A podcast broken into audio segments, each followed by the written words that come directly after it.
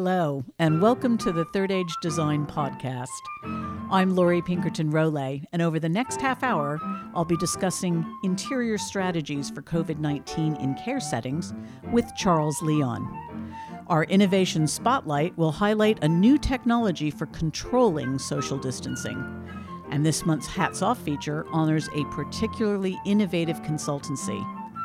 We'll also be checking in with the TAD calendar, Meaning Third Age Design, and we'll let you know what international events are coming up on the horizon. So, we've got a lot to get through, but first, a little background.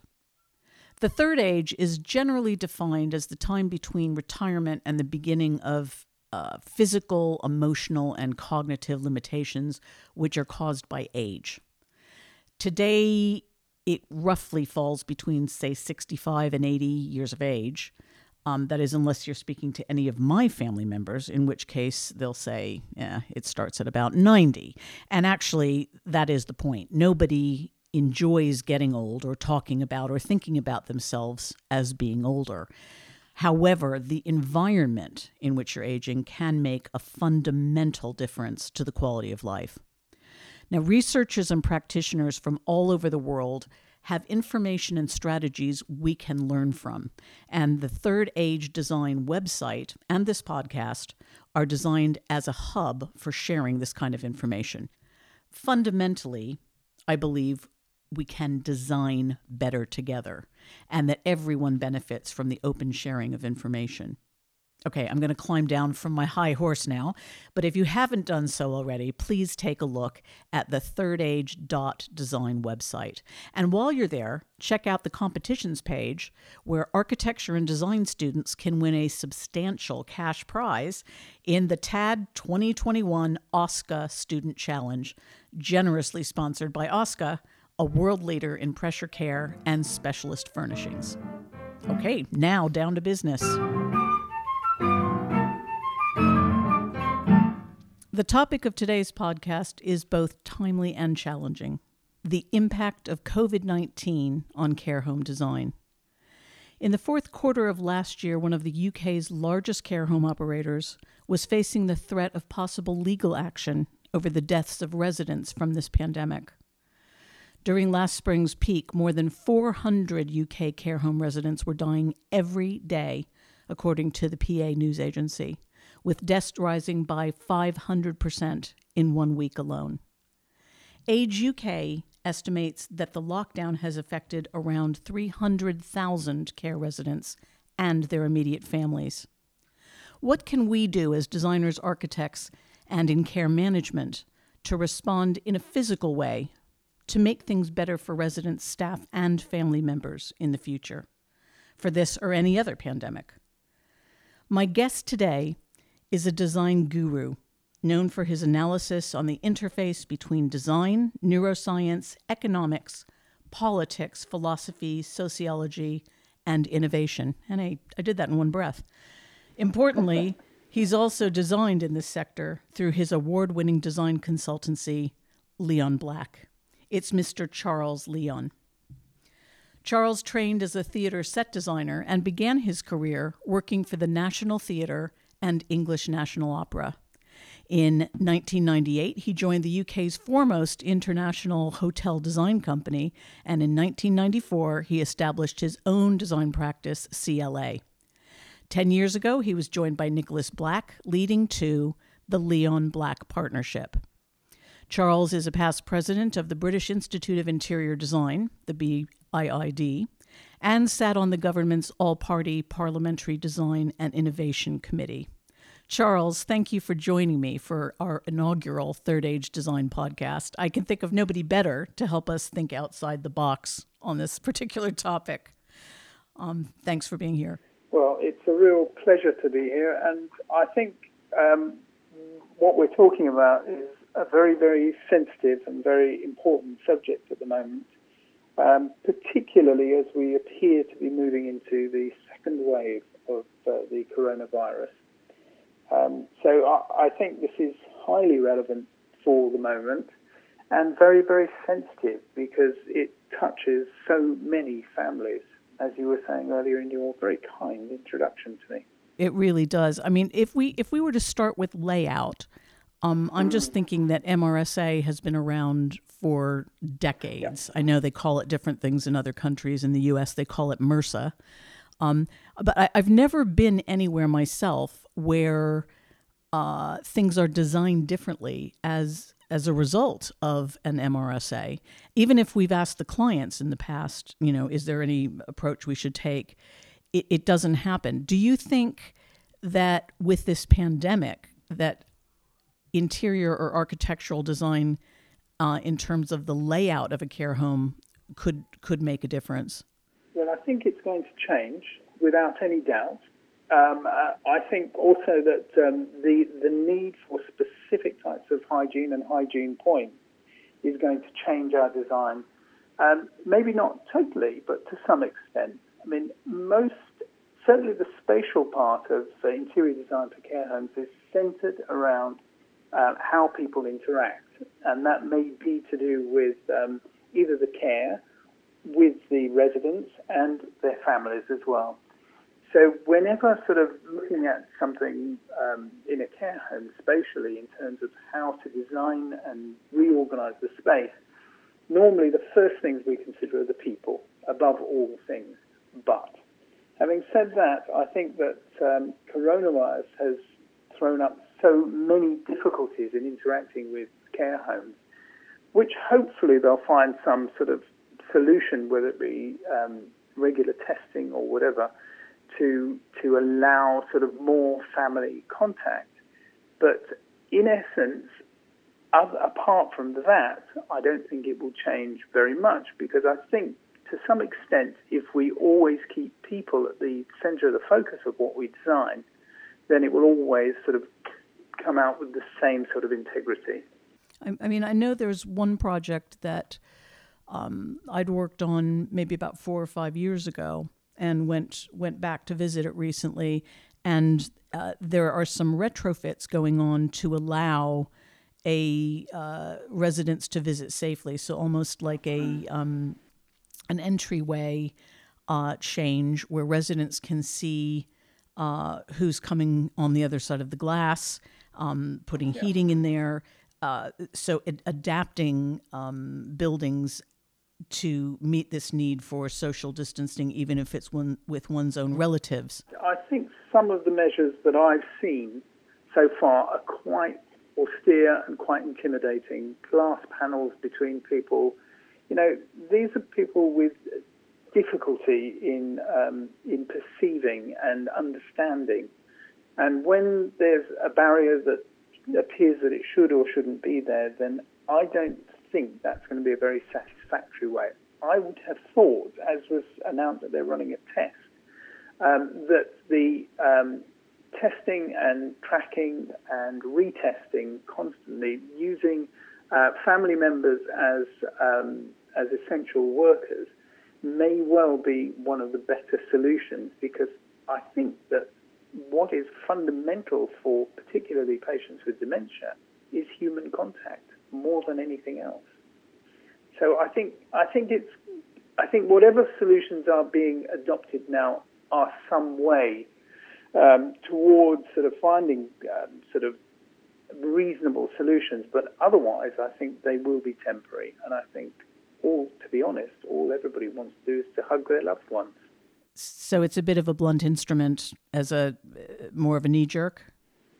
Well, to be honest, I mean, I don't want to get too critical of the government, but I think that they could have um, could have really dealt with this problem earlier and much much better, obviously.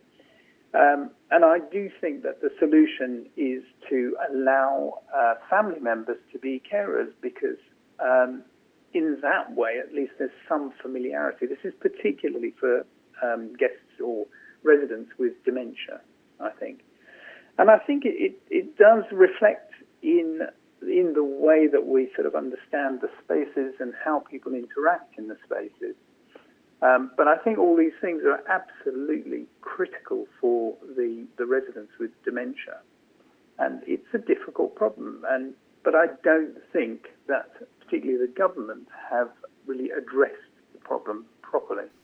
I want to get on to something very specific um, on those lines in just a moment. But first of all, uh, just referring back to your point about um, uh, support and people being isolated, I, I'm I'm going to call this the age of isolation, which I'm going to make a thing. We had the industrial age, the technological age.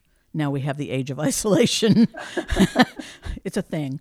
Um, Age UK um, uh, has said that 60% of people in care typically receive no visitors at all. And that was before the pandemic. Um, there's a, a, a, group called Care Docs, which reported in August of, of uh, 2020 that researchers in Europe and the US found that 55% of residents in care home have, this is a quote, regular feelings of loneliness. 55%. And 60%, we know from Age UK, typically get no visitors at all.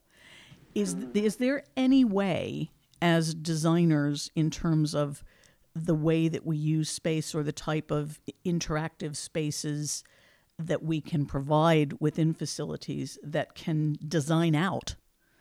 Yeah, I, I think I think there definitely are. Um, uh, they're pioneering, pioneering a few um, experiments, particularly in Holland, I think it is, where they're um, mixing um, students with um, aged people as well and seeing how that works. And apparently it works beneficially for both sides. I think we've got, funnily enough, a, a, there's a TV program that I haven't seen called Cod- Lodgers for Codgers, um, where where um, young people are um, are taken into the homes of older people and begin to interact with them and see both sides of they both see either side, I should say, of, of different lifestyles. But this um, the possibility of integrating um, rather than separating and isolating, I think is something that will have an effect on design. Um, and in fact, one of the, the studies done in um, in uh, Holland, they've actually created a whole village or small village um, of sort of mixed um, residents, that being very young people, I think mostly students, and um, much much older people. Some people needing care or assistance. I don't know how that works with dementia because dementia requires specialist care. Yes. But um, but without any doubt, where um, where developers or um, operators, um, that being care home operators, look at the whole philosophy behind how care homes operate, rather than just sort of um, taking people in and um, holding them within sort of isolated silos. I think when that reaches a, a sort of a bigger philosophical and audience, that then there may be sort of some massive changes in how we think about design. And if you think about it, there's um, there is some logic to mixing sort of student accommodation, perhaps with maybe not severe dementia, but uh, with sort of the lighter forms of dementia, or with even even just aged care. People that need some support and, and more interaction. Exactly, yeah. exactly and a wider perspective as well.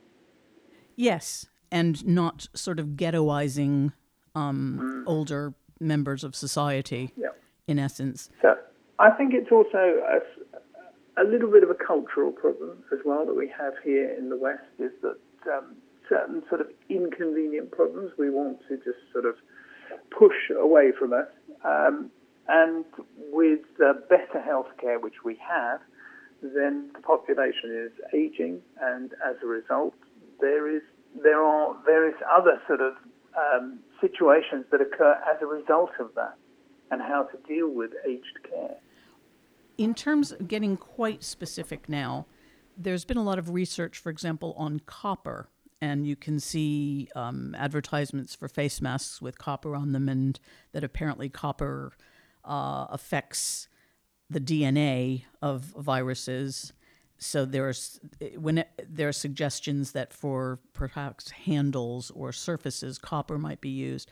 Are there any specialist materials um, that you've uh, heard of that you think Yeah. might help that we should we should be discussing and sharing with the listeners?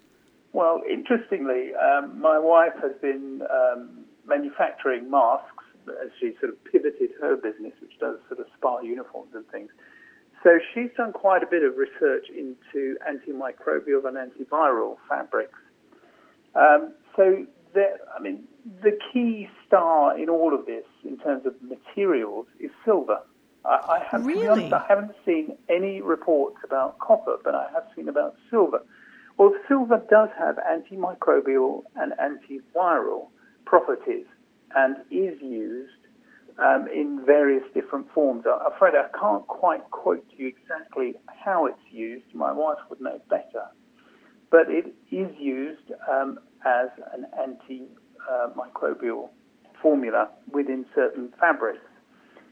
So silver is the one that I've heard about. I haven't heard about copper. The only re- report that I've heard recently is that the virus apparently survives quite nicely on hard, shiny surfaces for a very long time. I think they were saying something like 28 days if the temperature is right.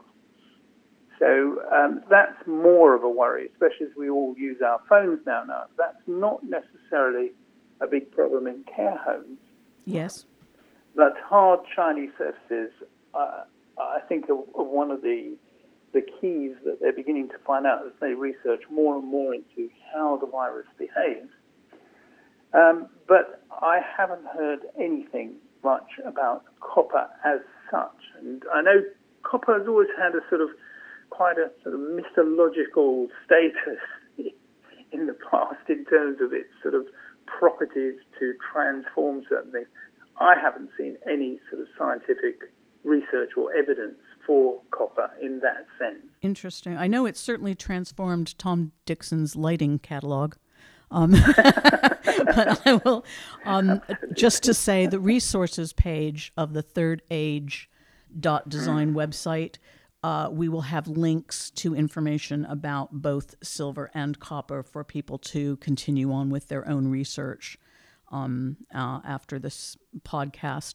My my final question um, for you is: How do you think the pandemic is going to affect this sector in the future? Not in terms of residents for change, but that is always the focus. Um, but if we look at the other side of it, for providers, designers, and architects, how do you think this affects the marketplace going forward? Oh gosh, that's quite, that's a very big question. It is, isn't it? But I know you, been- you you like this global view, so I thought you're the guy to ask. Well, there has been a big shift in the last, oh, I guess it's about 10 years, to go up market with care homes. And this has, I think, happened because of um, uh, a certain amount of American money that has come over to the UK and has um, recognized that there is a gap in their market uh, where um, care homes can and do cater for um, a much wealthier population, uh, particularly an aging wealthy population. Now, that doesn't cover everybody, of course, No. but that is one of the big differences that's happened lately. But in terms of sort of design, I think undoubtedly there will be differences in terms of particularly entrance and exit points and the control of those entrance and exit points. To my, I mean, every care home I've ever seen or been involved with does have normally a pretty secure system for um, allowing people in and, for that matter, allowing people out as well.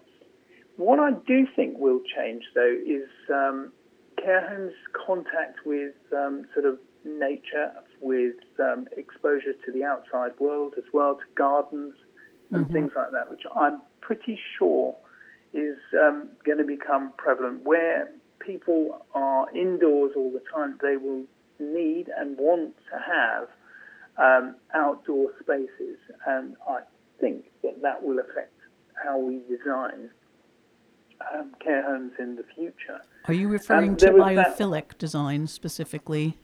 That precisely. Yes. Okay. And there was that wonderful um, piece of re- research done about um, the recovery of hospital patients, where they had um, some hospital patients, after recovering from similar operations, were, were given a view just out to a wall, and some were given a view out to the countryside or to trees or to greenery.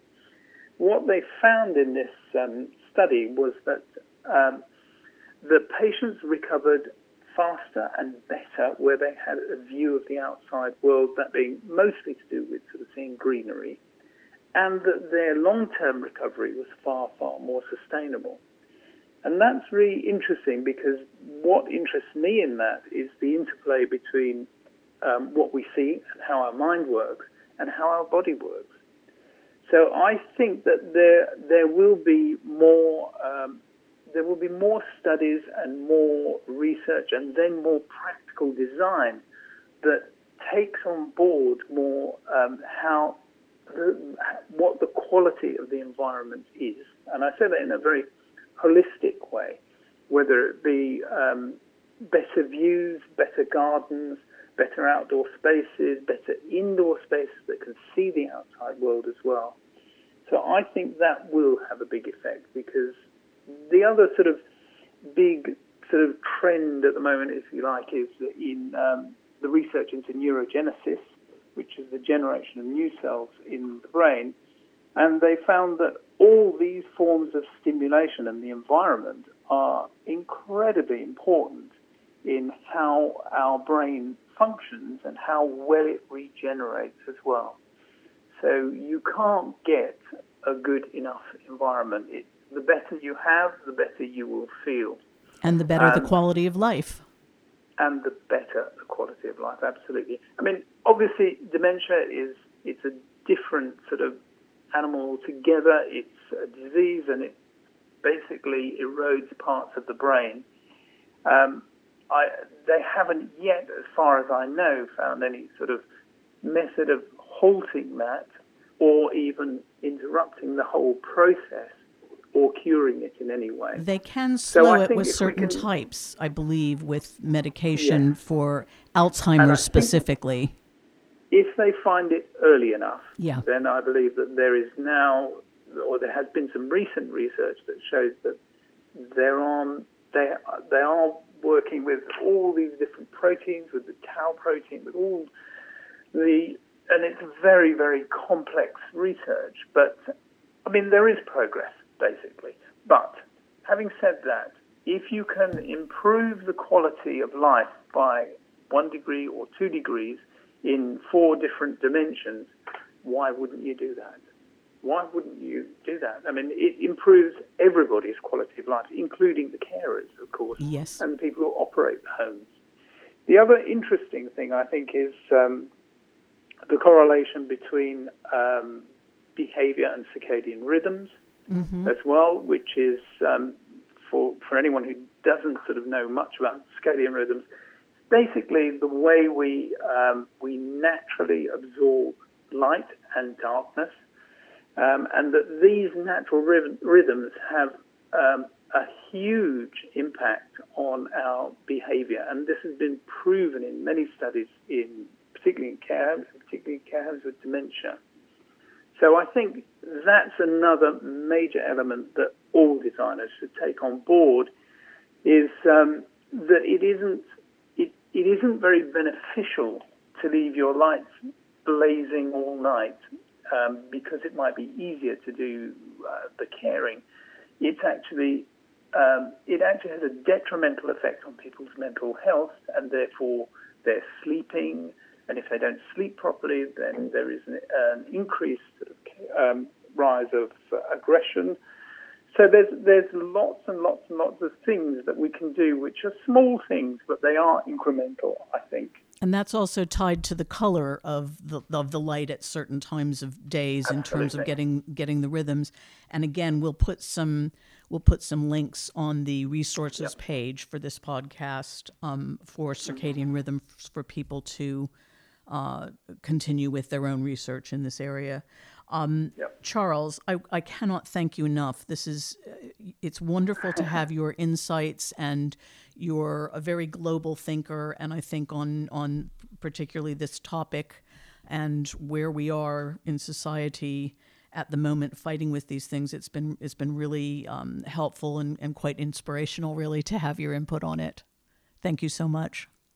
Laurie, thank you very much for this opportunity to speak to your audience as well. And um, let's hope that we get sort of better care homes and better care altogether and a better understanding also of this sort of interface between care homes and the community, really. Here, here. Thank Yeah. you, Charles.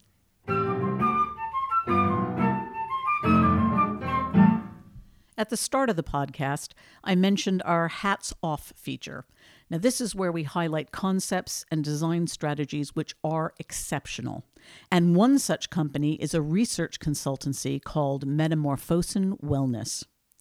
They're currently in development on a pod based architectural solution to COVID and MRSA. And we've been in touch with director Roland McMoran. And while I can't let the cat out of the bag fully on this one at the moment, this is a group you really should be aware of, and we hope to have Roland as a guest very soon.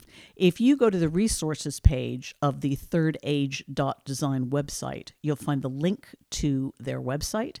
And while you're there, you can sign up to receive a free ebook called The Study of International Caring Architecture. I highly recommend it.